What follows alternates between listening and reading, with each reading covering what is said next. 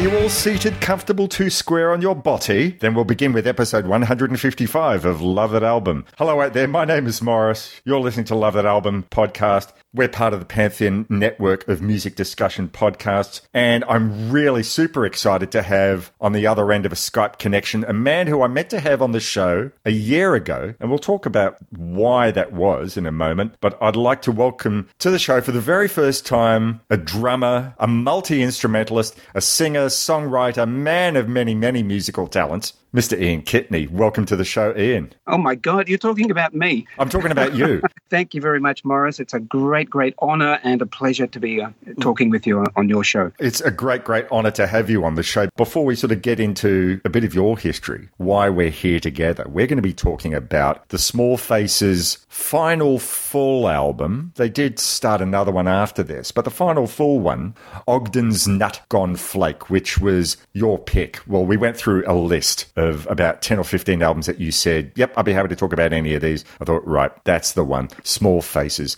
And we'll talk about all of that very, very shortly. But for those of you out there who don't know the work of Ian, and surely if you're our age and you lived in Melbourne, I can't see how you wouldn't. But for those of you outside Melbourne, or certainly outside of Australia, Ian was a part of the band Overnight Jones. And about a year ago or so, I had Dan Warner and James Stewart on the show talking about the Overnight Jones and Warner Brothers days. I think you were working on the night that we wanted to do that recording. So it's a shame we didn't get you on for that. But Ian was part of Overnight Jones, Tim Rogers and the Temperance Union, the great Tim Rogers, who I think has taken part of his act from Steve Marriott, but you can clarify that. And a band that I saw you in a couple of times, which I wish you'd recorded more. I've mentioned this many times to you Sally and the V Necks, the veritable supergroup. You, Pete Lawler, Mark Wallace, and Paul Thomas, all from Yeah. Weddings, Parties, Anything, and Sally Dastey of Tiddas. So Yeah. a, a real supergroup. And I wish you'd recorded more. You said, look, just because I'm not doing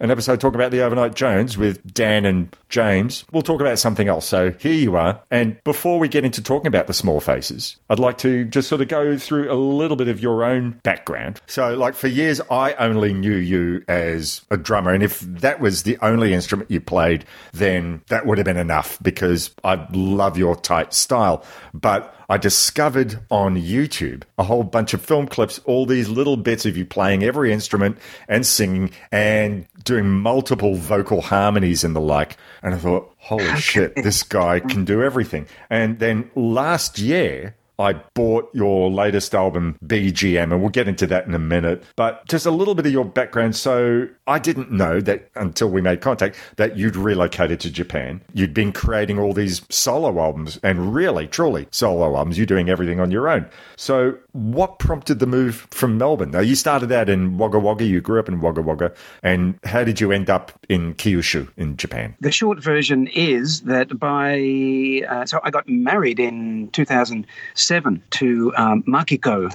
in Melbourne. So by 2010, she had been in Australia for four years and was beginning to miss her um, family, miss Japan, understandably. She said to me, you know, I miss Japan, I miss my family. I think I want to I want to go back there.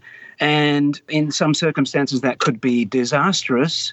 However, in our circumstance, um, I just thought, hell yeah, let's go. You know, I, I had had kind of not enough. I won't say I'd had enough, but you know, I was reaching a point where I just thought, I can't do this uh, this music roller coaster as I have been doing it for so many years. I can't do it anymore. Plus, the responsibility of being a married, responsible kind of person. You know, I, I thought that I want to do something different, you know, completely different. So I just said, you know, let's go, let's go. And so it was difficult to break off from everything that had been uh, part of my life up until that point in Melbourne and, and, of course, with family and friends. So one of the most difficult things for me was telling Tim. I had been with him since 1999 at the, Wow. the twin set.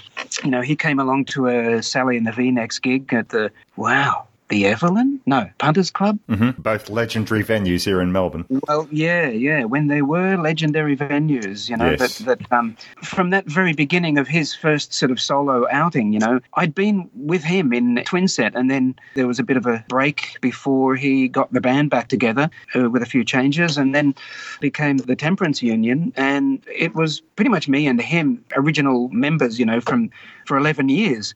And I've just felt like, can I tell Tim? Because this is the thing that I just absolutely love the most. I had fallen out of love with a lot of other musical stuff in Melbourne, but this was just still the, the greatest sort of thing for me. And then, you know, I just sort of said, we're going to move to Japan. There was some little bit of shock and a little bit of nothing. You know, oh, that's happy for you. I'm really happy for you. So that was great. Then sold a whole lot of stuff, and then off we went. Did you keep any of your own musical instruments? Did you keep your drum kits and, and guitars and basses, or did you buy them all again? We had to compile a one cubic meter package for transporting from Australia to Japan with the Nittsu company. So we made one cubic meter pile of stuff at home consisting mostly of suitcases full of recording equipment that I had, three guitars, two acoustics, one electric in hard cases, and another couple of suitcases with clothes and things. That's pretty much it. so you bought a new drum kit over there. Well, no. So I was so lucky. We lived for four years near Osaka in Kansai, very close to the parents of our great friend Yumi Umiumare, who is Australia's greatest Butoh artist. I did a lot of sound design work with her and was nominated for a Green Room Award. Wow. I think that was 2009. Her parents lived not far away from where we lived in, in Kansai.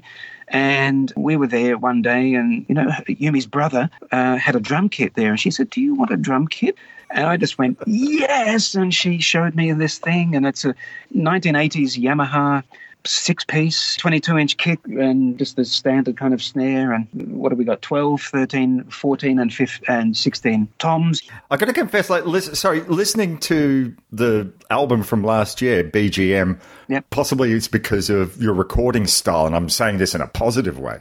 It sounds like a much older kit. Okay, so you probably notice if you look in the fine details of all my notes and things on Bandcamp, you'll see the words lo-fi appear quite a Yeah, well, lot. there you go. yes, it is lo-fi, but that's how I love it. That's why I love Yeah, it. Yeah, great, great. Yeah, well, that's just, I mean, I, I've always loved lo-fi kind of stuff anyway. So this is how it's all ended up with the kind of microphones that I've got, the old heads on the kit. So anyway, I, I got that kit for nothing, and, and I still use it here with a few extra bits and pieces that I've picked up along the way. Briefly talking a little bit about BGM itself. As I said, I bought that when that came out, and Right. Thank you. songs. Oh, thank you, thank you. The you've written sound stylistically like much of what I imagine you grew up listening to. Just going through a few songs here, so you know, Voices sounds like a really great surf song, mainly on account of that low guitar twang.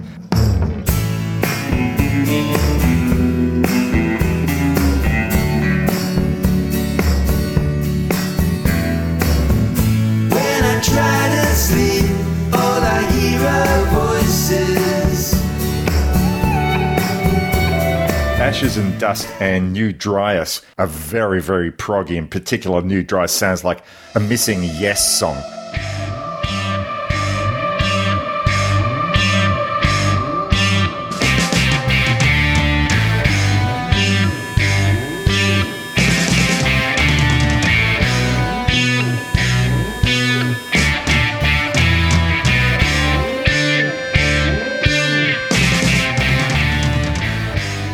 Day after day, more because of your vocals than anything, sounds almost Rutle-esque rather than Beatlesque. but it's it's all Ringo's toms and George Harrison guitar on that.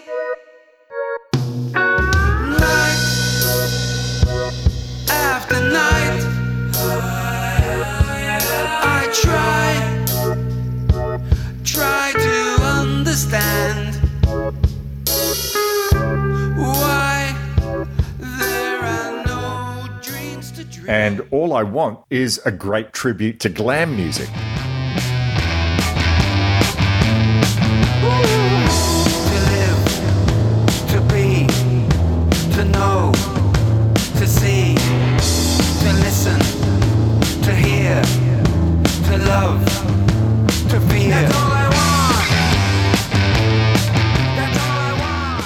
Just in my head, you might say, no, you're completely wrong. Well, not about day after day. That's going to be Beatlesque or Rutlesque. It has to be. But was this album intended, or do you always sort of intend, I'm going to write something that covers this stylistic love I had growing up? How do you approach these songs arrangement wise? Well, Morris, there's no getting anything past you at all, is there?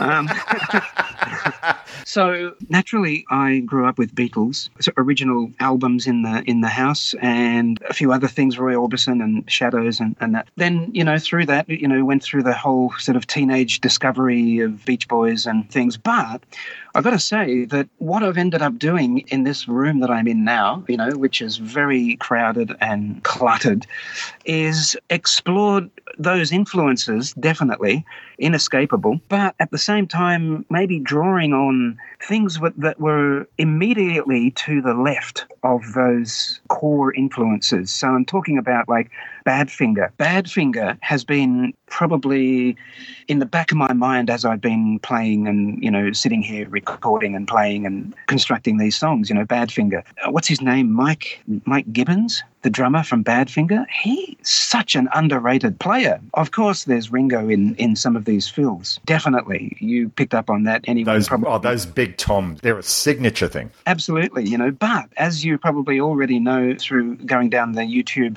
rabbit hole, is that Ringo's left handed and he has this kind of swing and this approach to doing a drum fill that is uniquely his. We can make the same sounds and we can make the same kind of shapes in the air, you know, but you compare anyone else's copy of Ringo to Ringo's originals and mm. you'll immediately pick him.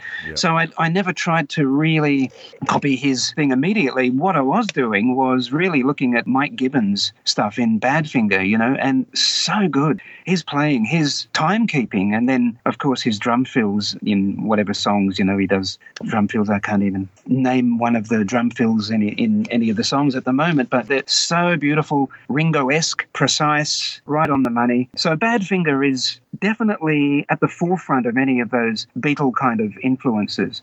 And so then you mentioned the Beach Boys. I, I didn't, but, I didn't- you didn't please go. mention the Beach But. I, I should I should have because you have some harmonies on this album. I mentioned the Beach Boys, and so, um, and so definitely, you know, there's, there was a huge period of, of my life where I was just sort of immersed in Brian's genius, and went to see him at the Opera House actually on the Smile tour. To, to be in the same room with him, you know, and, and that band. Wow, great. So it seems like I've really sort of been not channeling, I won't say that, but, you know, thinking about the Beach Boys while I'm recording something, you know, but again, right to the left of the Beach Boys, the Raspberries. Of course, yeah, okay, yeah, yeah, yeah. Eric Carmen and the Raspberries, you know, I have only just recently fallen in love with some of the Raspberries tracks. And I've always been a quiet Eric Carmen fan. And so, you know, hearing Raspberries stuff for the first time only a few years ago, I just it just hit me, you know, wow, okay, this is where I'm thinking on for some of these things, you know. Beautiful harmonies uh, in that band. Did Big Star ever play a, a part in any of your thinking? As long as we're talking about the whole power pop sort of thing. Yeah, for sure. Big Star did, but I, I was I've never ever thought about that stripped down guitar, really great guitar, guitaring kind of band thing. I, I probably might do something like that soon. I'm actually halfway through finishing the next album, so Wow. um, uh, so maybe there might be room for something like that. I mean, Big Star Teenage Fanclub, all that direct line 90s, 70s, back to the Beatles 60s Yes. thing. You know, that thing really excites me to listen to and to musicologically explore that evolution. But I haven't thought about putting any of that into what I'm doing. Big Star. Anyway, so yeah, Raspberries. Jim Bonfanti, the drummer from Raspberries. Now, his drumming really blows the wind up my skirt because he's an amazing timekeeper, again, like Mike Gibbins, right? But when he does a fill, it's this massive sort of thumbprint. This is fill number, you know, 4,933 out of my toolbox, and it's a it's a killer, you know. Now, Eric Carmen's song, you know, that classic All By Myself, right? Mm, yep. And so, uh, you know, there's all that stuff about uh, Rachmaninoff's. It's it's based on Rachmaninoff. You know, that he was a classically trained pianist anyway. You know, so I don't know who the drummer is on that track. And if you listen listen to that song and just listen to the you know the the drums uh, when they finally come in. It's just solid, beautifully chosen fills here and there that are played so much for that song. But Then there's a solo, and the solo is uh, slide guitar, very George Harrison style, which you know I've been sort of channeling in some of my basic guitaring solos in in this stuff, my stuff here. But underneath the slide solo. The drums do one bar, about one and a half bars of time, and the rest of the four or five or six bars after that, he's playing this long, slow, musical to- uh, drum fill. And it's just w- really bizarre. You're focusing on the slide guitar. And I'm so hoping that it's Jim Bonfanti who's playing drums on that track because I know that for his- Eric Carmen's uh, solo stuff, he did get some Raspberry guys to play, you know, so he's he's a great player. But anyway, so Raspberries and Badfinger are really more at the forefront of my influence. We'll see where uh, the next album goes more into your Sex Pistols phase. There's a track on there that is directly sort of there we go. Hey, what what what do you think BGM stands for? I was going to ask you, what does BGM stands for? I'm talking to you from Japan. Uh, in Japan, they um, they call background music BGM. You heard it here, folks. When you go ordering the album, don't go looking for background music. Go looking for BGM. I will be putting a link in the show notes. Hey, at this stage, what we're going to do is we're going to go to a break and we're going to come back and we're going to talk about the focus album of this episode, which was out of your list, which is the 1968 album by the Small Faces, Ogden's Nut Gone Flake. We'll be back shortly. You're listening to episode 155 of Love That Album.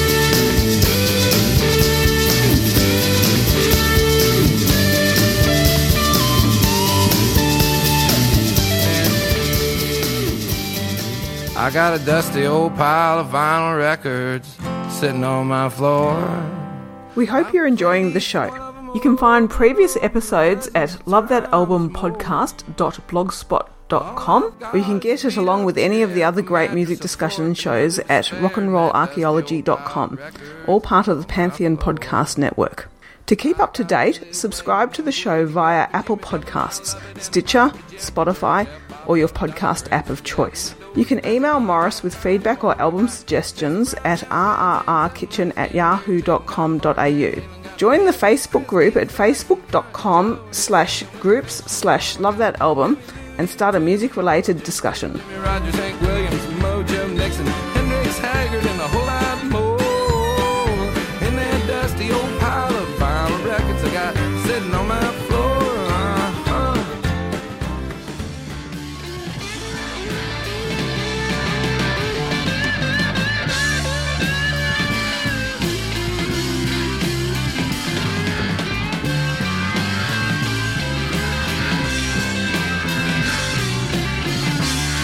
And we're back. Morris over here in Melbourne, Ian Kitney, formerly over here in Melbourne, now over in Kyushu, Japan. We're here to talk about the Small Faces and their album of 1968, Ogden's Nut Gone Flake. And Ian, this was on your list of possible albums to look at. Uh, so you said to me, a few days ago, you said, I've got a great story about my discovery of this album. At least I think it was in reference to the discovery. So the floor is yours. I want to find out what is this great story. I mean, my story of discovering this album is, as you mentioned, I grew up in Wagga Wagga, and my family were not really from Wagga. They were all from Sydney. They moved, and when I say they, it's my parents and my two older brothers and older sister. Now, when I was born, they were teenagers, so um, I came along very late, but they all moved down to Wagga from Sydney just before I was born. Much to my older siblings' horror, Wagga at that time was pretty much a desert with a you know few shops, and they I think just made plans. You know, they went to school, and my sister fairly quickly just sort of uh, she was old enough, she just went back to Sydney. So uh, growing up in Wagga as a high school student, well, by the time I'm in high school, my brother next up from me, so there's 14 years difference, he had sort of got to the top of the music ladder in Wagga drumming, and he went back to moved back to Sydney in his early 20s, and he worked his way up the, the ladder in in Sydney uh, music. He lived in various places. When I started to catch the train up to Sydney as a high schooler by myself during the 80s, and I would take, you know, an armful of records with me and go up to stay with him for, I don't know, holidays, you know, summer holidays or something, you know, stay for a week up there with him. He was a musician, and so it was probably eh, not that convenient for him to have little brother coming along. I don't know, but you know, I got to sit in on some of his band rehearsals, and and that was a lot of fun and truly ex- inspiring because he was at that time and and still is now. You know, I think the finest drummer that I've sat down and watched. You know, his precision of his drumming was and and and still is just so perfect, really, really perfect. Um, where were we? Oh, okay, going to Wagga. Sorry, going going to Sydney as a teenager. So staying with my brother and his uh, magical house full of records, drums. Okay, so we're in Summer Hill in Sydney, and in his back room, he had a, a great stereo system. I remember just hours of going through, thumbing through his record collection. You know, You found Ogden's Nut Gone Flake. I did eventually find the uh, Ogden's Nut Gone Flake album, and it totally blew my mind. Just the album cover, because he had the original round, sort of I don't know, four or five page gatefold thing. I don't know what you would call it. It was the round Shaped like a tin. yeah, which your previous guest Shane Pacey he mentioned. I because when I was listening to that your show with him, he hmm. mentioned he's got that album. Yes. So yeah, I found that that album and I put it aside because I just wanted to, you know, the the, the artwork and the the fact that it was a round record label, a round record cover, totally sort of caught me. So I, I put that aside in my listen want to listen to list. I've opened up the five folded gatefold, whatever it is, the the tobacco tin thing, you know, and, and pulled out this record and put it on the old record player and, you know, the drop the needle and and the first thing I hear is uh, piano through a wah pedal.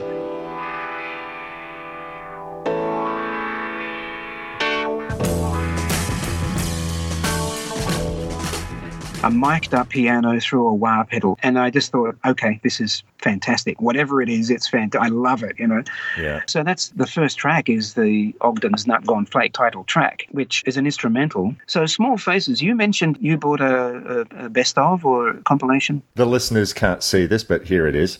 There So- it is, the hits, uh, yeah. Okay, so basically in the 80s, I was a fan of Swanee, John Swan. And he had gone and put out a live album. I don't remember what it was called, but you know, apart from a couple of his own songs, it's just basically him and his band having some fun with a bunch of cover versions. They did a Led Zeppelin medley, and I don't remember what else. I haven't played the record in a thousand years. But one of the things that he did do on that, which I think might have even gotten some airplay on Triple M or Eon FM or whatever they called themselves at the time, was Tin Soldier.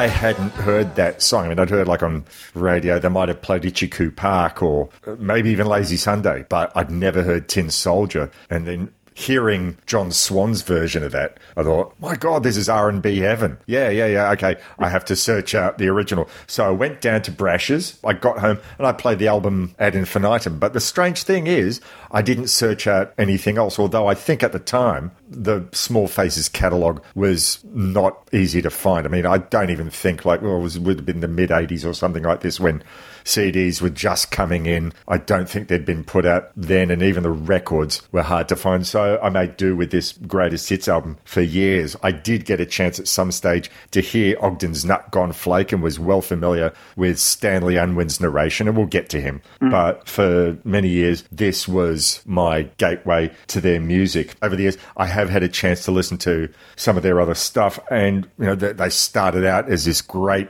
R and B. I mean, I, I think what the Who called maximum R and B, uh, and really Small Faces personified that. But I really have a soft spot for uh, their albums. There are but four Small Faces. Which I think deserves some love because it's got a more folky approach to what they did, which from what I'm reading would have probably been more in line with what Ronnie Lane wanted. I know Steve Marriott was the heavy R&B guy and Ronnie Lane was saying, no, let's pull this back. Let's do this a little bit more folky. And there are, you know, songs like uh, I'm Only Dreaming, Show Me the Way, Here Come the Nice, and Itchycoo Park. What did you do there? I got high. What did you feel there?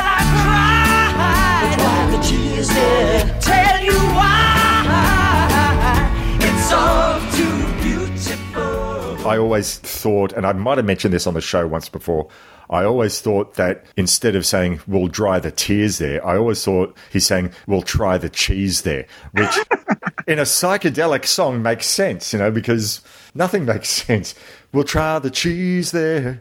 It just works. I want to give a quick shout out here. I don't know how much we're going to do, so like talking about the history of the band, apart from, you know, where it's relevant to this album. But I want to give a shout out to a guy called Alan Patterson, who is in the Love That Album Facebook group, and he's an incredible author. He's written 32 ebooks about a whole range of bands. I first discovered him while I was reading up some stuff about Pentangle and their album Basket of Light, which is an album I've been in love with since I was a kid. And I discovered that he was probably the only person, at least the only person I was aware of, who'd written a book about Pentangle. So I thought, well, surely he's gone to written a book about the small faces. And he has. And it's as thorough as it gets. He goes not just into the small faces, but he'll go into Humble Pie and the faces and anything that had anything to do with the guys before and after. I wanted to sort of get an idea where they come from, uh, how they met. He does go into a lot more detail as well about an analysis of all the songs. I didn't want to read that too thoroughly because I didn't want to be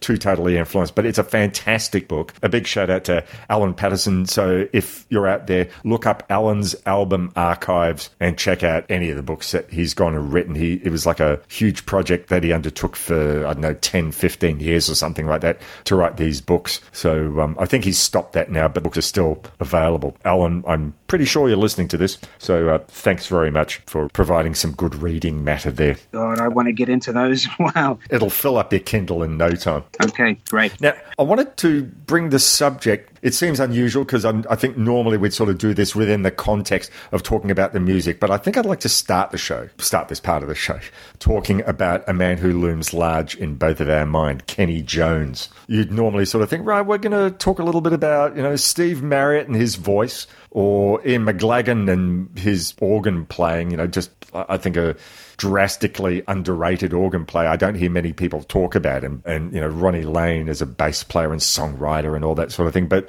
Kenny Jones tends to get maybe put aside a little bit because I think a lot of people were a bit underwhelmed by him when he joined The Who for the Face Dances album after Keith Moon died because really ostensibly from that time the Who were a very different band. They weren't the band of old, but to be fair, the final album with Keith Moon, Who Are You, was not really the Who of old anyway.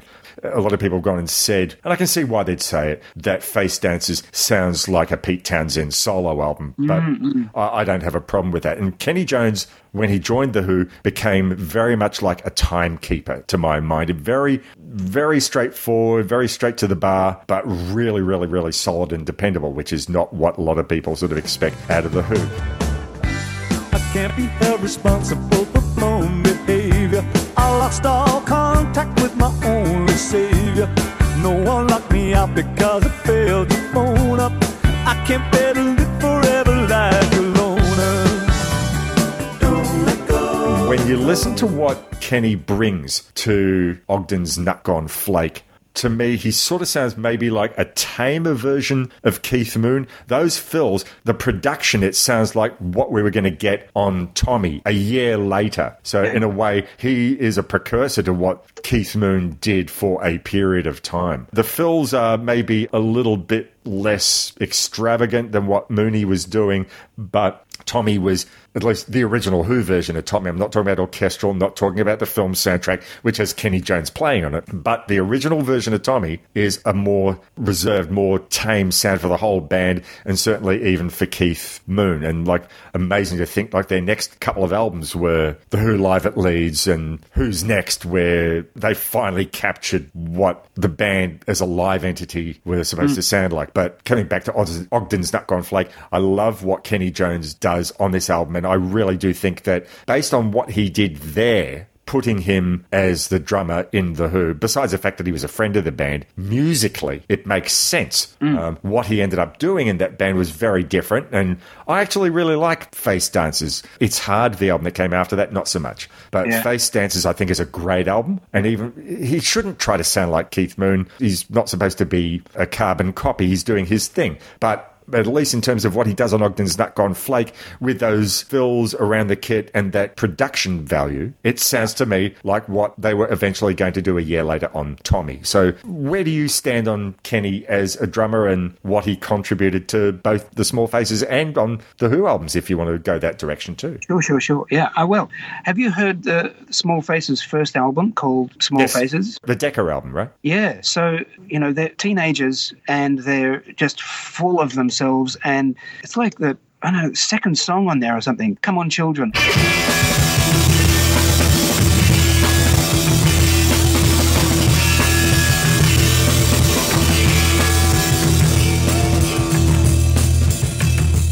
It's The Who, done by a different band, you know? Yes, yes. But I got to say, you know, they didn't pull off the Who, like I guess at that same time, anyway, anyhow, anywhere. You know, is is genius kind of art rock. But Kenney, it's the most that he he ever did the Keith style flailing. Is mm-hmm. what is on, on that album. I think their very first album. And of course, he's doing some of that just perfectly tight, in the pocket, meat and potatoes, brutish, mm. tough playing that has that, that took him all the way through to The Who and beyond as mm-hmm. well. So that's how I kind of look at him is sort of brutish, mm-hmm. tough player, meat and potatoes, but he's got that little bit of swing that you needed at that time, I suppose, in that kind of R and B. Oh God, what happened to R and B? every time, I, every time I think about R and B, I just you know Okay, Craig well, David pops into my head, or you know something. Sorry, I just hit my hi hat, so I'll just turn them off. As you do, as you do. Yeah, but yeah, the maximum R and B. It was tough. It was brutal and brutish, you know, but it had a kind of a it swing the white British players through their filter put into it, you know, and and he had that uh, has that I should say because he's still got it. The Jones Gang or something, is it? Yes, I haven't heard them, but I, I'm aware of them. Yeah, yeah. Yeah, he's still going though. That's great. I heard an interview with him a few years ago. Oh, well, sorry, recorded a few years ago, where he said, and this is sort of going away from the drumming side for a second, but he said that he was overseeing an animated production of Happiness Stan. Have you seen that? Does that exist? No, Pete Townshend is I don't know producing it or something. Oh, wow. Yeah. Well, yeah. I, come on, Pete. Kenney, hurry up. yeah, yeah.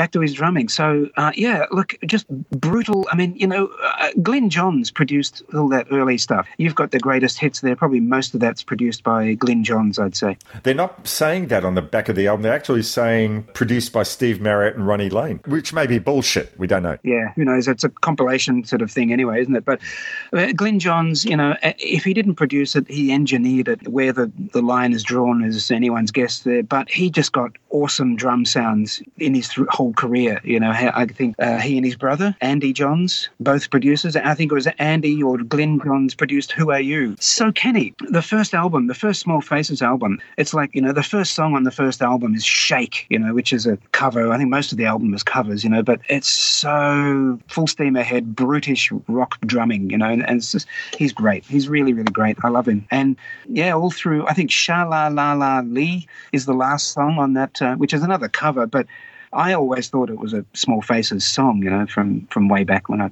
was just, you know, exploring.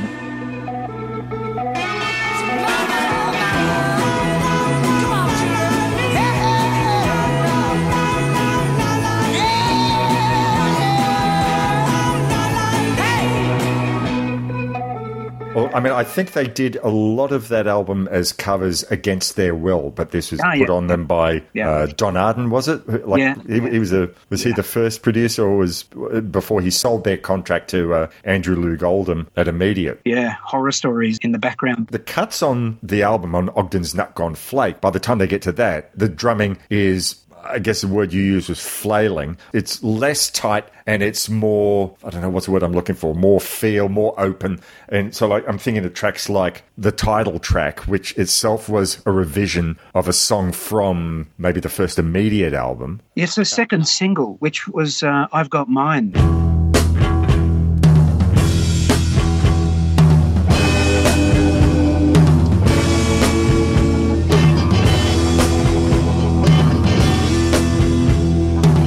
Just sit here every day, wondering what she'll have to say I prefer the Ogden's Nut version, the instrumental yeah. version, because it sounds more psychedelic, more wide, more open. It's got orchestration. I mean, but the the original version is just a great pop song. There's no, great, there's yeah. no denying that. But Kenney's drumming and that, you know, just all around the kit, basic but beautifully produced. And Afterglow, some great drumming in that. Absolutely. Hey, do you know? Do you know um, Daryl Braithwaite did did Afterglow? Did a cover? I did not really. Was this during the Sherbet days or or post I think- Ricky Lee Jones fame or something? It was 1977. Oh wow! So during the Sherbet years.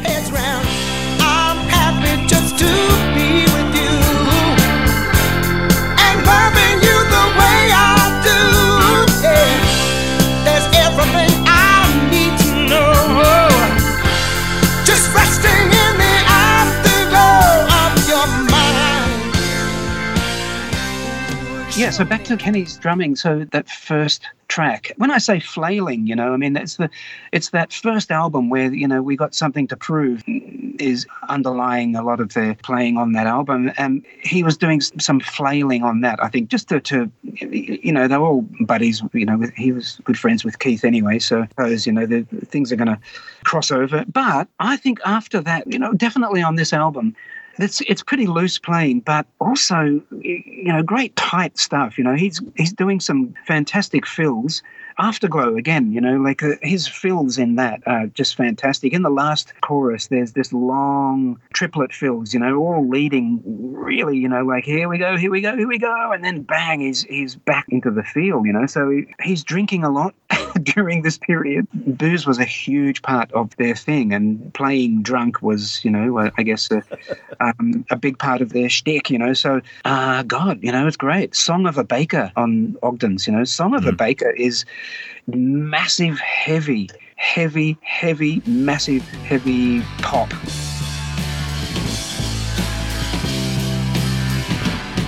There's weeds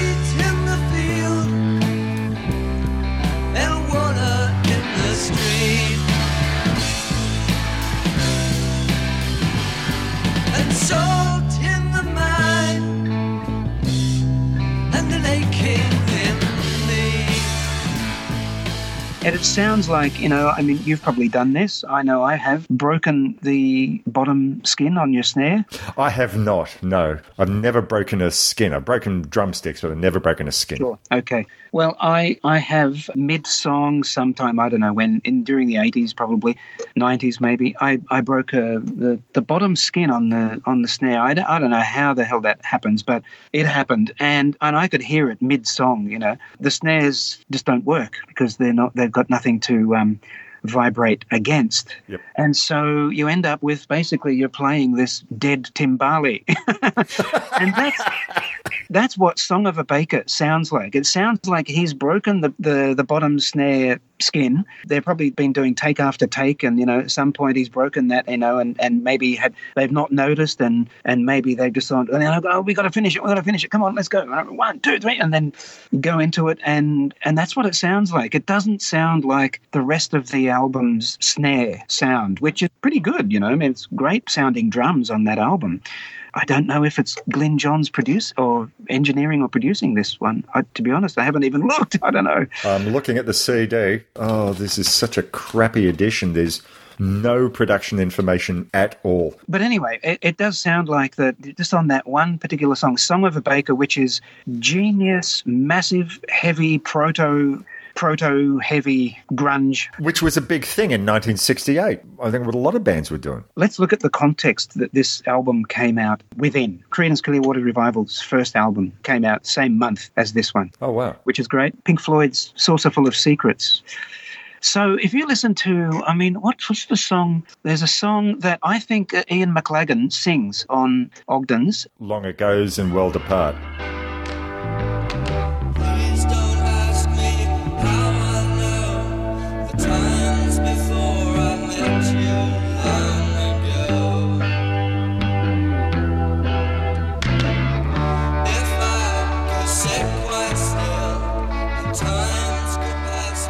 That's an Ian McLagan song, and he sings it, and it sounds like it's coming straight out of the Pink Floyd Saucerful of Secrets. To me, that's the weak spot on the album. Ian Okay. McLagan was an incredible musician. Yeah. But I think as a songwriter, well, maybe it, it would have been a better song, but I, it sounds to be unfinished. It almost sounds like Kenney's down the pub, comes in halfway through, so, oh, sorry, now I better start. But Yeah. it, it, it comes in too late. and It almost sounds indecisive. It's an odd arrangement, that's for sure. Yeah, yeah, yeah. Yeah.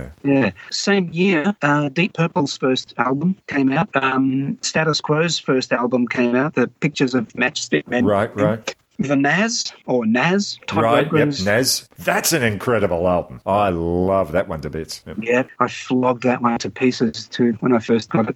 Electric La- Ladyland, Jimi Hendrix Mm-hmm. album came out same year. Big Pink, the band, Big Pink. I wasn't going to sort of bring this up naturally, but just sort of thinking about it, that there's pro- possibly a connection between this phase of the Small Faces and the band, in that with the musical style, which we'll get to eventually, and the band, they're sort of revisiting an old world, an old school style of music where so many bands are going psychedelic. The band are sort of looking at older themes and an older style of music while still sort of sounding contemporary. And the same could be said of the musical style songs on this album. And I, do want to talk a little bit more about musical. Yeah, ab- absolutely. Both parties being steeped in their uh, respective influences that, that they, they brought to the album that they made in this year. Now, of course, like all real life experience story, this also begins once a Tito.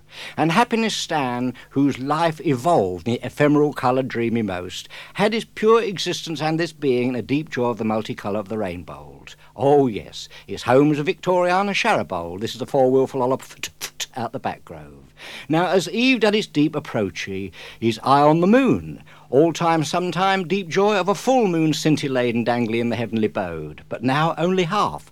Oh, blow your cool, man, he do this deep thoughtless. What is the folly of this half disappearing of the moony most? Let's move on a little bit to talk about another man who's central to this album. Not a musician, poet. Well, yeah, well, hmm, I don't know what you call it. Stanley Unwin, who's the other main figure on this album besides the band themselves. He was a self-professed professor. I don't know what he thought he was a professor of, uh, but yeah, he went by the title Professor Stanley Unwin. Now, I'm sure that any of the British listeners to this pod of our age know him well, but discovering his nonsense language, Unwinese, was something he could do without a second thought is absolutely amazing. It's a blend of English and made up nonsense words, and his verse is very much in line with Lewis Carroll's Jabberwocky poem, or something that like Terry Jones would have written in his books of children's poetry.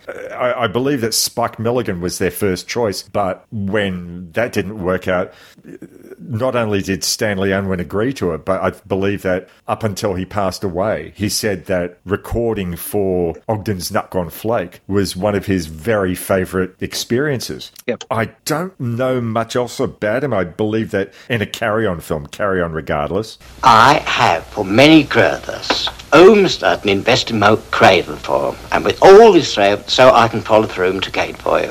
I, I, give in. I just don't understand. The other thing, and I, I'm really drawing a long bow here, but I wonder whether uh, the NADSAT slang that they use in Clockwork Orange, and it's probably more evident in the book than in the film, Yeah. had any Stanley Unwin influence because there's so many words here. I mean, they don't carry on like full lines of verse like Stanley does, but Yeah. certain individual words just sound very nonsense rhyming to me, like Stanley Unwin would do. So I, I just sort of think it's ironic if Stanley Unwin, who seemed like such a gentle man, Yeah. had any influence on Clockwork Orange. I'm probably talking through my ass, but What year was A Clockwork Orange written? So that was written by 1960 or 61. Yeah, so the, Anthony Burgess, you know, when he wrote that, and, and of course the American edition had to have a glossary in the back to explain the Nadsat language. But I definitely think that it, it really is uh, part of that English eccentric character to do that kind of thing. Uh, Lewis Carroll did it to a little degree, but incredibly effectively and, and eccentrically. And then Anthony Burgess did it again years later with that book, Clockwork Orange, and to a degree and beautifully eccentrically. But Stanley Unwin takes that whole thing to its logical conclusion, an, an entire sort of new language, isn't it? Yeah, yeah, definitely.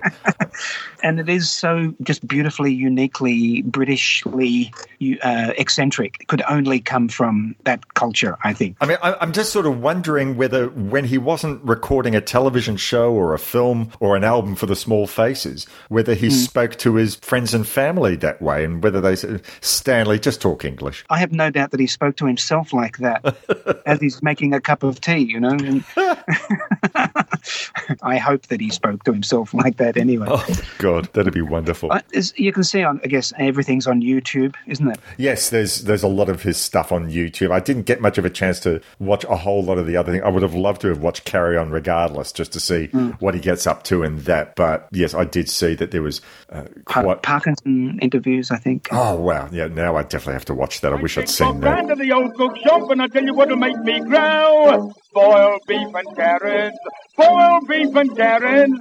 That's the stuff for your Derby gal. Makes you fat and it keeps you well. Don't live like vegetarians on food they give to parrots. Blow out your kite from morn till night on boiled beef and carrots. So the other very British thing, and we should really emphasise here that the Small Faces were a very British band, and this is a very British album. Part of what makes this album so English is the music hall feel of some of the songs in here. Now, I don't know how I'd ever describe music hall, what that means to someone who'd never heard it. I imagine that everyone of our age who's listening to this podcast, and face it, I'm not getting any 20, 30 year olds listening to this show. I doubt it. But I imagine a lot of the people of our age would know about what music hall sounds like. It sounds like you're doing a soft shoe dance. And the thing I find interesting is that a lot of British rock bands from that era were finding ways to bring the British music hall styles into what they did. And, you know, I mean, like the American experience always seemed to be that rock and roll, you know, before it all became about nostalgia and repetition. It was supposedly about rebellion and it was a way to stick it to the parents. But when you think about how many British rock and roll bands of the 60s were actually referencing music hall in what they did. It's amazing. So they sort of obviously a lot of these musicians grew up with their families standing around the piano and singing whatever songs were of the day. So listening to bands like Herman's Hermits doing Henry VIII or Mrs. Brown, you've got a lovely daughter. The Kinks themselves with they had tons of them. But you know, Yeah. I'm thinking Mr. Pleasant or Sunny Afternoon, uh, which I'll come back to. The Beatles, and when I say the Beatles, I really mean more like Paul McCartney doing Your Mother Should Know or Yeah. Honey Pie. Queen, you know, next decade we're doing good old fashioned Lover Boy. Blur's Park Life owes plenty to the British music hall tradition. XTC in their guise as the Dukes of Stratosphear had that fantastic song, uh, You're a Good Man, Albert Brown. And Ah. even though they're not British, but given, I think that, you know, uh, Nilsson, Harry Nilsson was a big Anglophile and Yeah. the Monkees had Davy Jones. So, you know, Daddy's song and Cuddly Toy. Every one of these songs sound like you can imagine someone doing a soft shoe shuffle. It's very theatre. It's very much imagined that any of these songs could be sung standing round a piano. And uh, I mean, I just love the fact that the small faces incorporated in a more rocky sounding way than it doesn't sound deliberately retro. They still sound like the small faces. They're just not doing R&B on these songs, but maybe it's Marriott's Cockney accent. Maybe it's the one, two, three, four, boom, boom, boom, boom type of beat that Kenney Jones is putting out. Uh, maybe that's a feature of music hall as well. They're, they're all great, great examples of why and how music hall and its American cousin, which is vaudeville, um, is such or, or was such a great source of ideas and and influence. You know, because it was really the main source of, I guess, live entertainment. It was variety, wasn't it? It was music, it was songs, it was comedy, dance acts, probably dog acts. You know. all of that kind of stuff. But it was by the people for the people. It wasn't elitist really in any way. You know, it, it was very, very much, uh, I guess, sort of a, a working class uh, at, at a working class sort of level, I suppose. And, and yet, just the, the thing I just sort of come to my mind. I mean, yes, I agree with you. It's the antithesis of elitist. And yet, what would have been the greatest music hall style television program every year would have been the Royal Variety Performance. I mean, Oh, yeah. that's that's sort of like the British music hall for toffs. Yeah, yeah. Or was it the Queen slumming it?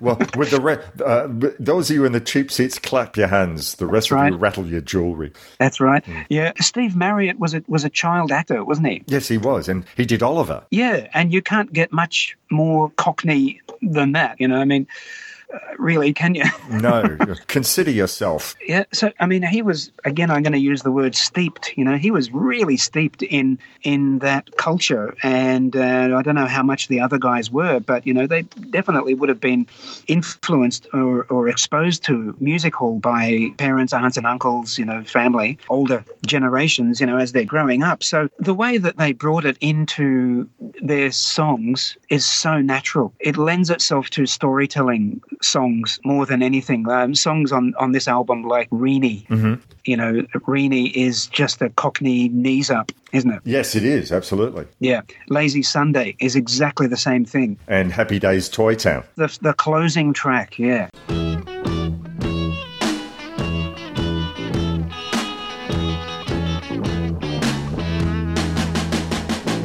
Life is just a bowl of old bread. You wake up every morning and it's there.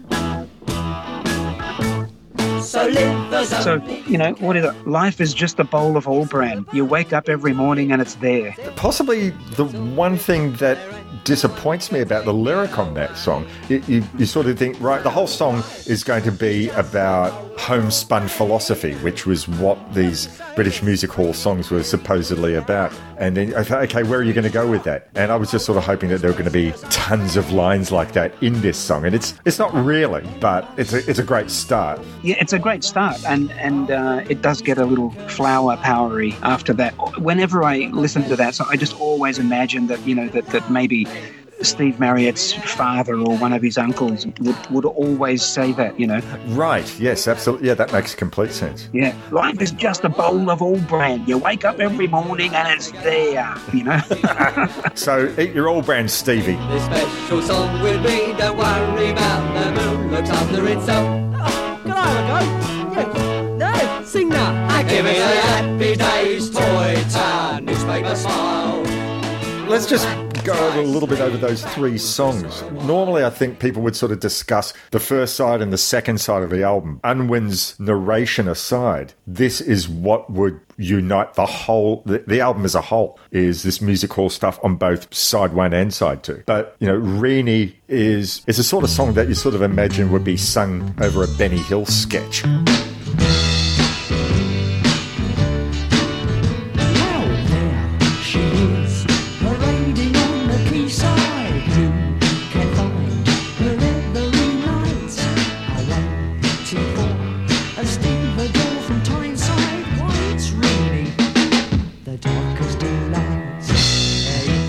Tyneside. Why, it's really the darkest delight. Hey, she's Reenie, the docker's delight, and a ship's in every night, groping with a stoker from the coast of Kuala Lumpur. And that line towards the end of the song about having your oars out. Is there anything more Benny Hill than that? You know, I, I'm just sort of, I'm surprised that they didn't have a boing sound effect. And uh, it's really, really bawdy. Yes. Uh, and it's just perfect, perfect music hall. You, you probably, you could imagine all of the cheers that would go up after some of those lines, you know, as, as it's being performed in a, in a music hall.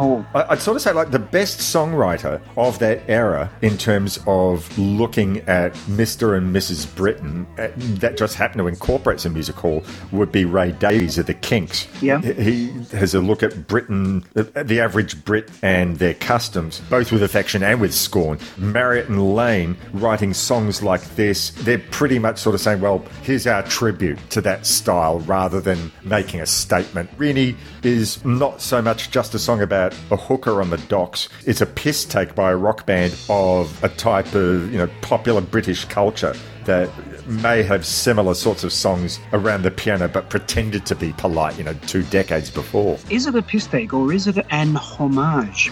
Well, I don't know. I mean, look, I know that I'd heard a story whereby uh, Steve Marriott had said, like, the whole side two, and we'll get to this, that the whole side two, that the story of Happiness Stan was something of a piss take. I mean, he said he came out with the idea while going, I think, on a barge down the Thames or something like that and seeing half the moon or something like that. But I think he was sort of taking a making a statement about how so many bands were getting so serious, and he think, right, you know, this is not SF Sorrow by the Pretty Things. Let's let's do a children's tale, and even though Ronnie Lane was following the Meher Baba like uh, Pete Townshend was, I don't think he ever wrote anything as serious or trying to be serious like Pete Townshend. They were all just having a bit of a laugh. I mean, the very fact that they're using someone like Stanley Unwin doing his nonsense narration really means that they're just having a little bit of fun here. I like to think that it's yeah, it's homage, but maybe it's a little bit of a piss take too. Well, probably. They were probably taking the piss out of everything that they did, probably. Yes, yes. They were certainly having a lot of fun. Anyway, so in Reenie, you mentioned that line about the oars out, you mm. know. Directly after that, it drops out, and there's an overdub of uh, Kenney doing this brushes fill. And it is definitely an overdub because he plays the whole song with sticks, and then this is clearly, you know, just dropped in. He's just playing this beautiful, beautiful little brush drum fill, which is very, very musical. Also, there's a lot of cymbal catches, you know, Yes, very which- musical. which immediately um, conjures the up the images of a music hall little traps kit, you know, and a piano, and and, also that da da da da. That's right. Yes. yeah.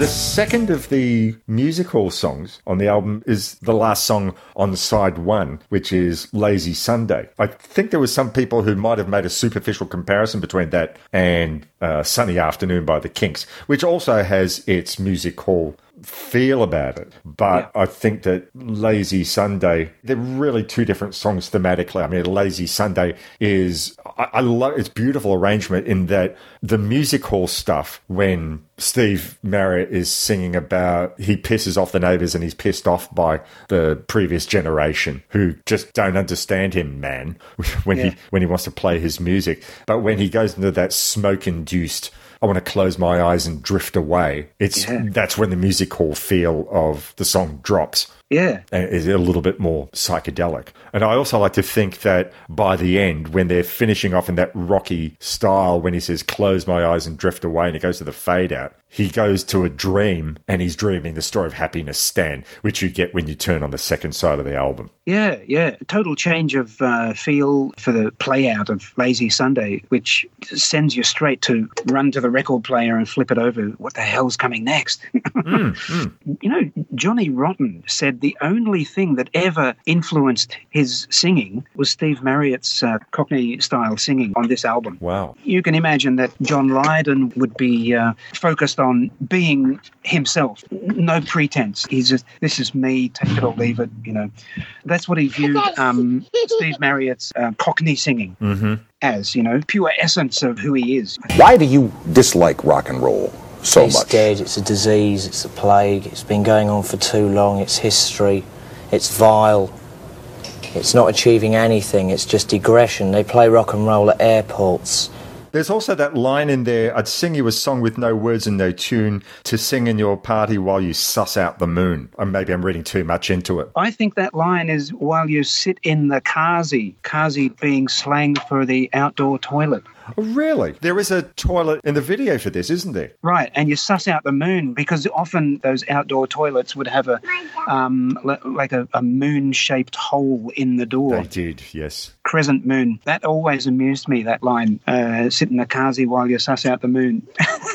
oh yes. But I think, given that the whole theme of the second side is about Happiness Stan's contemplation of the moon, it Yeah, that's really interesting connection. It, yeah. it makes sense that that song is the last song you hear before the whole Happiness Stan's suite. Steve Marriott's Wizard of Oz moment. You know, he's Dorothy. He's been knocked out, falls asleep, and he's dreaming about life over the rainbow or contemplating the moon. Well, sure. I mean, uh, side two is in Technicolor. Yes, it, it very much is. Very much is. Yeah, yeah. And so Happiness Stan, the character, could be one of the Greek Orpheus or uh, Odysseus or something like that. The final song, which we've already sort of gone and referred to because it keeps you regular, is uh, Happy Days Toy Town. Um, I don't know. you- You would have watched the Color Me Pop presentation, right?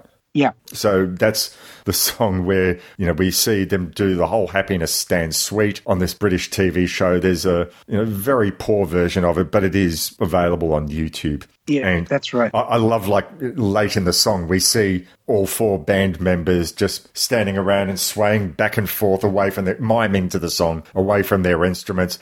And that is the whole essence of music hall. Four lads singing at the top of their voices in unison. A lot of fun. They're really, really not that far away from George Formby Right. uh, in a few cases there on this now album, I anyway. go cleaning windows to earn an honest bob. For a nosy Parker, it's an interesting job.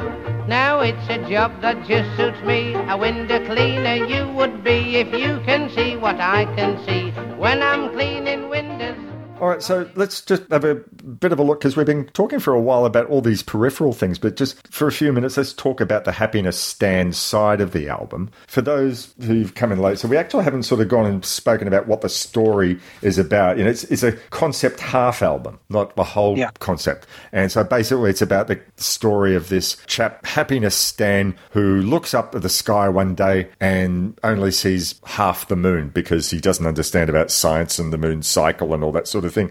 So he decides to go on a journey to find out what happened to the moon. And he meets a fly that he saves from starvation by sharing his shepherd's pie with. And the fly says, Look, thank you for that. I'll help you in any way that I can. So Happiness Stan says, Look, I'd like to find out what happened to the half the moon. So he, Happiness Stan just happens to have magic powers to turn the fly into something really huge. So he can carry him on his back and take him to a character called Mad John who can explain the mystery of what happened to the other half of the moon. And that's pretty much it. And it's probably no worse in story than the story about a deaf, dumb, and blind boy who sees his mother getting it on with his father or, her lover, depending on the film version or the record version that you look at. But yeah, it's it's a bit of a thin plot line. Yeah, I- think that uh, the Happiness Stan is probably a bit more accessible, the story, than Tommy's fairly complicated and slightly difficult to follow, a little vague story. But is it any more accessible than a quick one while he's away? Ah, well, there you go. See, that's kind of distilled the whole thing down into a 15 minute instant gratification, you know, story. Here's your story. here's your story. Here's how it begins. Here, here's how it finishes. So, Happiness Stan, he does exactly what you, you said. He looks up at the sky, he sees half the moon. there and then doesn't understand that the full moon is still there. It's just he, he can only see half of it. He meets a fly, shares these uh, shepherd's pie with the fly, turns the uh, fly into a giant fly so that he can fly. The journey, the song, the music that's got great Kenney Jones. He, he, he starts it with a drum fill, triplets, and this amazing kind of slightly stiff feel, but you know, it's classic Kenney Jones. And it does a great, you know, that panning from right to left or left to right, like A very 60s thing.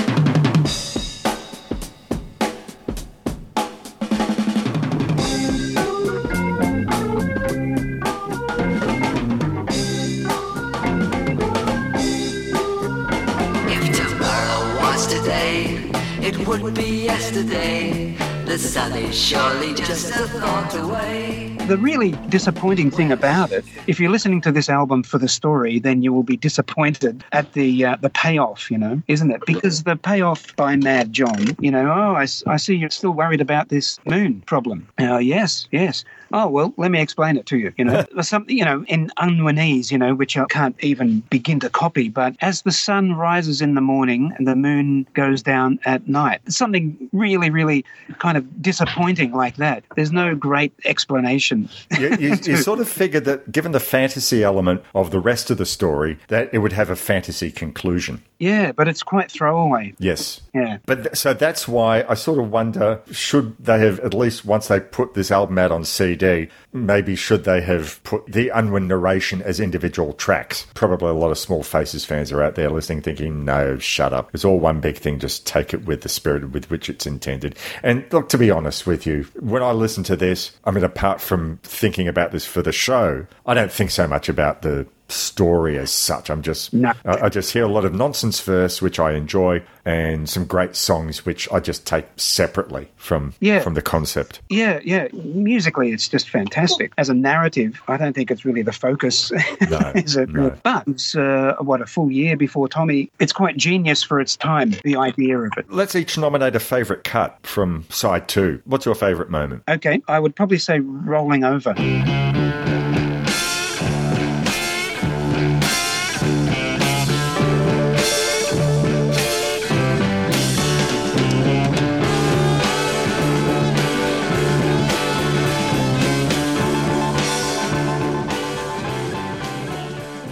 Does that sort of sound to you a little bit like they nicked the initial riff from Foxy Lady? Yeah, I suppose. I mean, it, it probably was something that, you know, a lot of people were playing around with after hearing it, you know, because you, you can't help but pick up a guitar. If you're a guitarist, Yeah. you know, pick up a guitar and, you know, my God, this is good. You know, it feels so good to play the Foxy Lady, maybe, but God, it's heavy. Yes. It's like, it's, it's 1968, like it's probably what Led Zeppelin were rehearsing at that time before their first album. Sure. Or the, the new Yardbirds, or I don't know. I mean, it's it's really so heavy, and and it's again, it's almost like proto grunge, maybe. And it's got a fantastic drum break in there again. Yes, yes. And he's laying a brutal, brutal groove. I like to call that one. My favourite song from the side is possibly the antithesis of that one, and that's The Hungry Intruder, which is Ah. the song where Happiness Stan meets the fly and shares the shepherd's pie with him.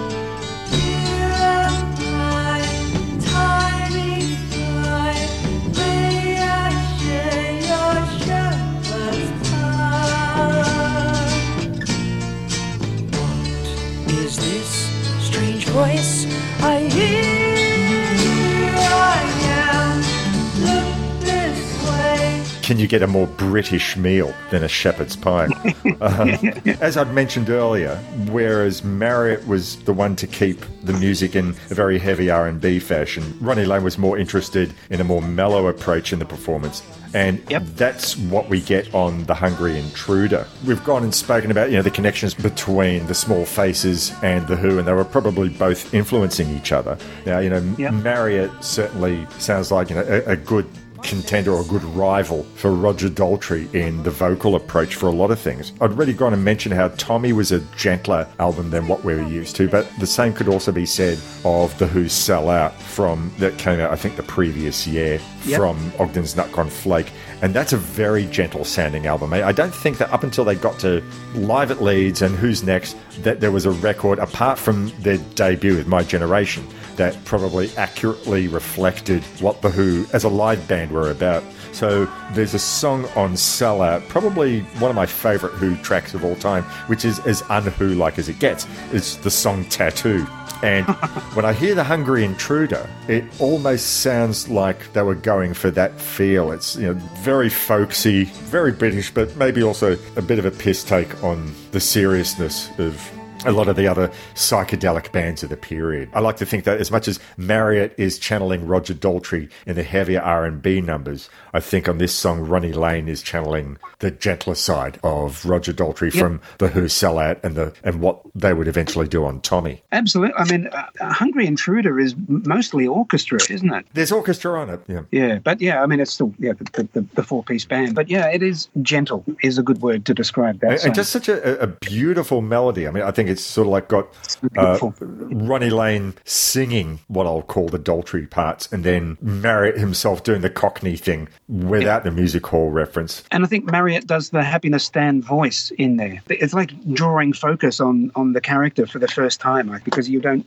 really hear his in quotation marks voice until that kind of track, which is uh, third track into the story. I mean, I like that song too for reasons that are probably a little bit more selfish. In that, you know, the the orchestra parts, the strings, or it's probably, I don't even know if it's mellotron, but it's definitely strings doing those great sort of blah blah blah da, da, western style. Oh, you know the Kinks. It's a Dave Davies song, Lincoln County. I think it is my favorite Kinks song. Actually, it's got the same kind of strings on it, really sort of hokey country style strings, you know, and and but just so perfect in the in the context of this British rock pop sort of thing, you know. I feel the same thing about the Hungry Intruders orchestra parts on that, you know, just so tasteful, so beautiful, possibly done by the actor David McCallum's father. Yes, I had read that. Yes. The orchestration on that album, definitely in the, the title track hmm. on the side one, it's very, very, very good and not not kind of, you know, sticking out like, you know, oh, here's a rock band with an orchestra, but you know, there's it's done very, very tastefully, I think.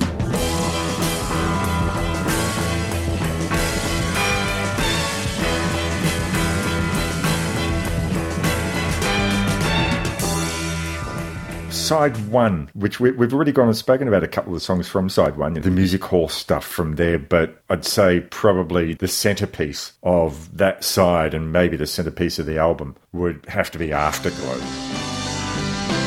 Love, Love is all around me, everywhere.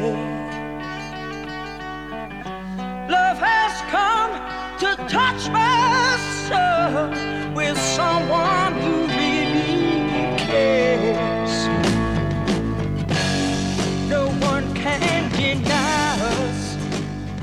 It's a big anthemic song, and I'm going to draw a long bow here, Ian, and I'm going to suggest that Boston were fans of Afterglow because I detect something with that acoustic feel leading into the big rock organ feel. Sounds to me like they they said, "Hmm, what would work on this song more than a feeling?" Hey, have you heard Afterglow? Yeah, let's go for that. There are some moves that, that it sounds like they've taken directly from this song. Yes, definitely. You're right. Yeah. Definitely. An absolutely gorgeous song. And the other thing is, I, I'm, I'm a big fan of a great love song, like a really, truly great love lyric. And Mm. I think Afterglow, more in context of singing, maybe not so much when you read on paper, but I think that this is a truly great love song. I'm happy just to be with you and loving you the way I do. It's everything I need to know, just resting in the afterglow of your love. Now, there are a million and one love songs out there, you know, some wonderful and some cheesy, but when Steve Marriott sings this, I believe it. Uh, yeah. Just such a beautiful lyric.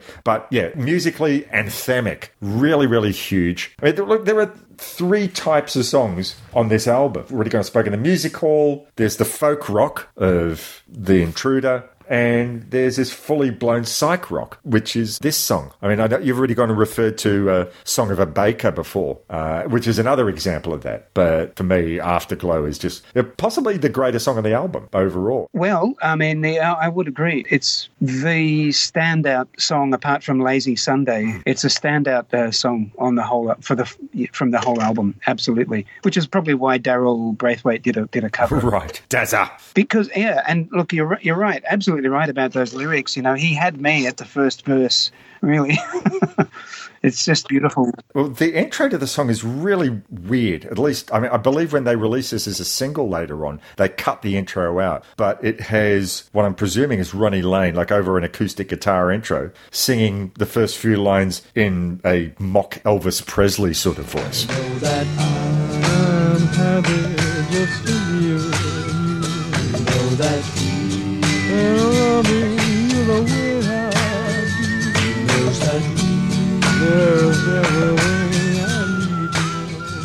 Or at least like Elvis Presley, like he's stoned. And I'm Yeah, thinking, yeah. why are you doing that? But once the song really kicks in, it's a masterpiece of the 60s that is not referred to often enough. Often enough, exactly right. Yeah, yeah. And it's so sad that, you know, there was so much happened to that band and their product that they had absolutely no control over. It was butchered somehow and then released as a single, sped up as a single after they broke up, you know, and they had no control over it whatsoever. Very, very sad. Such a waste, I think, you know, because it is, as you pointed out, you know, it is a standout song and such a waste. It really didn't get well, they didn't get the credit for some of the things that they've done. Even like we mentioned, we talked about before the um, "I've Got Mine," which is a great '60s pop song, was in a movie, you know, and the movie, the the you know, they wanted to release the single at the same time as the movie was released, you know, and it would have been a great tie-in, and they released the single, you know, thinking the movie was going to be released, and the movie was months and months and months later, you know, so it, it kind of went nowhere.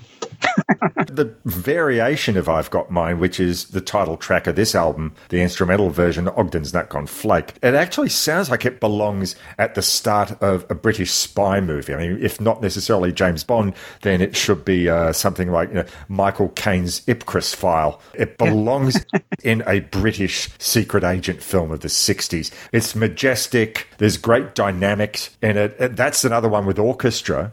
I Yeah. mean, why isn't this more well known? I, I, I wonder as well whether Pete Townshend listened to that and thought, oh, blimey, Tommy needs an overture pretty much like Ogden's Nut Gone Flake is. And it's an interesting position because uh, ostensibly the first side has no concept, not like the second side does. And yet this instrumental piece sounds like an overture for the whole record. It's majestic. It's not a medley of songs like an, like an overture often is, but it really sounds like here is what you're about to receive. That's exactly the way I looked at it when I first put this album onto a cassette that I eventually wore out. Going back to my my brother's record collection, you know, I put this onto a cassette. I just listened and listened. I used to listen to Beatles cassettes going to sleep at night. You know, I had a, a CD player that I could pan to the full left or right. You know, Mhm. so I used to listen to Beatles albums just the left channel. you know, Right. Go to sleep listening to that. So that actually got me interested in multi-track recording. but I used to do the same thing with this album and that first song, you know, I'd fall asleep, I guess, during the title track. But because it had the drums, mono drums, you know, panning from right to left at that sort of pivotal moment, you know, it goes to the bridge. All of a sudden, you know, if you're listening just to the right hand channel, you know, the, the drums completely drop out.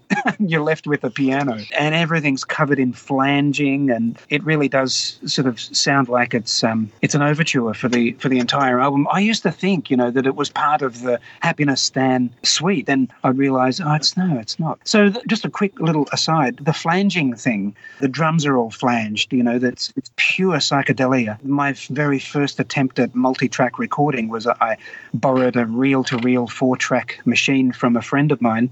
I had uh, in my mother's art studio in the backyard. I had my drums set up and my acoustic guitar, and I had a flanging pedal and one microphone. I just set the microphone up uh, in front of the drum kit, and I played the drum track to Itchycoo Park. Oh, nice. Yeah, through the flange pedal onto track one, and then I got the acoustic and same mic, same flange pedal, different flange setting. Track two played the acoustic part of the Itchycoo Park. Oh, I don't know, it must have been 20 years old or something when, when I did that. Hmm. it's just really lame, you know, but I just loved the whole drums being flanged or phased or whatever. So I, I've, uh, I've done a bit of that here. I look forward to uh, hearing more flanging experiment on your next album. Yeah. Well, there is some actually. And to be honest, the Happiness Stan thing or the, the idea of concept um, linking songs is on this this next album that I'm working on. There's a, a couple of characters, a couple of ne'er do well characters. When do they do well? Ne'er. um, that uh, that get together over the course of three songs on, on this album, and I'll keep you posted on that. Indeed, indeed. Well, look, we've spoken for a very long time about a whole range of subjects, Yes. some of it even small faces related. So, before we sort of kill this conversation, any final thoughts about the album overall? I have listened to this album from beginning to end for so, so, so long. I had memorized all of the mad dialogue on side two, you know, and annoyed so many people with it over the years, you know. Did you pick up girls that way? Yeah, no, no, it's the complete opposite. Annoying people. Will you stop doing that? Stop doing that. Yeah, well, I think that no one else that I knew was aware of this album, or, or at least this album. They probably knew the Small Faces, but did not know this album. So I, I was alone in my in my love of this album. Um, so I'm so happy to be talking about it with you. Hopefully, by people listening to this conversation, it inspires them to go back and give it a, a new, fresh listen. Hopefully, we've said some stuff that gave them food for thought, or maybe they might listen to it and say, you know what, these guys don't know what they're talking about. I'm going to listen to it and I'm going to come up with my own thoughts. Either way, it's all good. I want to really hugely thank you, Ian Kitney, for making this as a suggestion for the podcast here we are 155 episodes in and it's taken this long to bring up uh, really what should be more well known in a lot of people's album repertoire really i think so um Yeah, or in, even in their uh, people who are interested in interesting music, you know, at least you know some uh, awareness. If they're not, it, hopefully it uh, plants a little seed of awareness, you know, for what may possibly have been the, the first real concept album, or at least side of an album. because i'm not sure i think if sf sorrow came out before this but certainly it's fairly early SF Sorrow is even more underrated, or exactly Less. Yeah, more people should know about that one exactly. Yeah, maybe maybe i'll get you on the show at some later stage and we'll talk about that one Yep, I'll have to uh, find my old cassette of that as well. You'll be my concept record guy. All right, so before we head out, I'll just quickly talk about what's happening next month on the show. That'll be episode 156 of Love That Album. I'm happy to bring another first timer to the show. Uh, this is a fellow called Tom Austin Morgan. He's the host of a fantastic podcast called Banned Biographies, and that's spelled B A N N E D, Banned Biographies. And every episode, he talks about the career of a vintage era punk act. And I think he's a journalist by trade, so his research is pretty thorough. He's done some interviews as well, but I mainly sort of know him for his punk era and new wave era discussions, storytelling about a range of bands, and he does an excellent job. I'm really, really happy to have him on the show.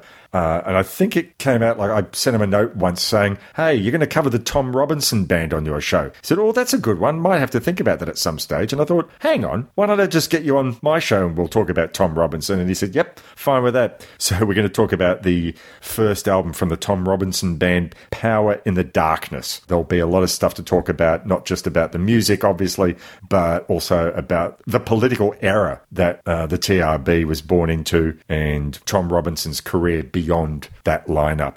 I think I might have read somewhere like where he said he was never going to get together with that lineup of musicians again. But I believe that in 2022, that's exactly what he's doing. So anyway, we'll have a lot to say about Tom Robinson and the band and his career as a DJ at BBC and all that sort of thing. I'm sure that Tom Austin Morgan, who's now playing with one of two incarnations of Sham 69, so definitely he knows his punk. This will be uh, a really wonderful uh, conversation, I'm hoping. Wow. Uh, yes. So there you go. Next month on the show. Basically, if you want to get in contact, look, Joanne's already given you the details earlier on in the show. I'm not going to repeat them, but please feel free to reach out. Would love to know your thoughts on whether you enjoyed this episode. Uh, Uh, are there any albums that you think I should be doing that I haven't done? And of course, there are millions of them. Once again, huge thanks to Ian Kitney. Thanks to you, good sir. Thank you very, very, very much, Morris. I'm, I'm, I'm so happy to be talking to you. Two hours apart, many, many kilometres, thousands of kilometres apart. But uh, it's like you're here in my studio with me. I, I look forward to the day post COVID.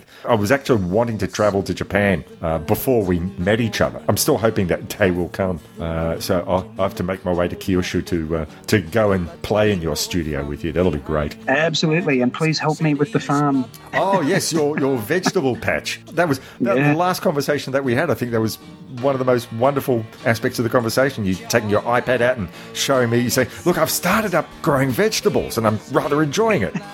So that was yeah. I've got to help you with your Yeah. on your vegetable patch.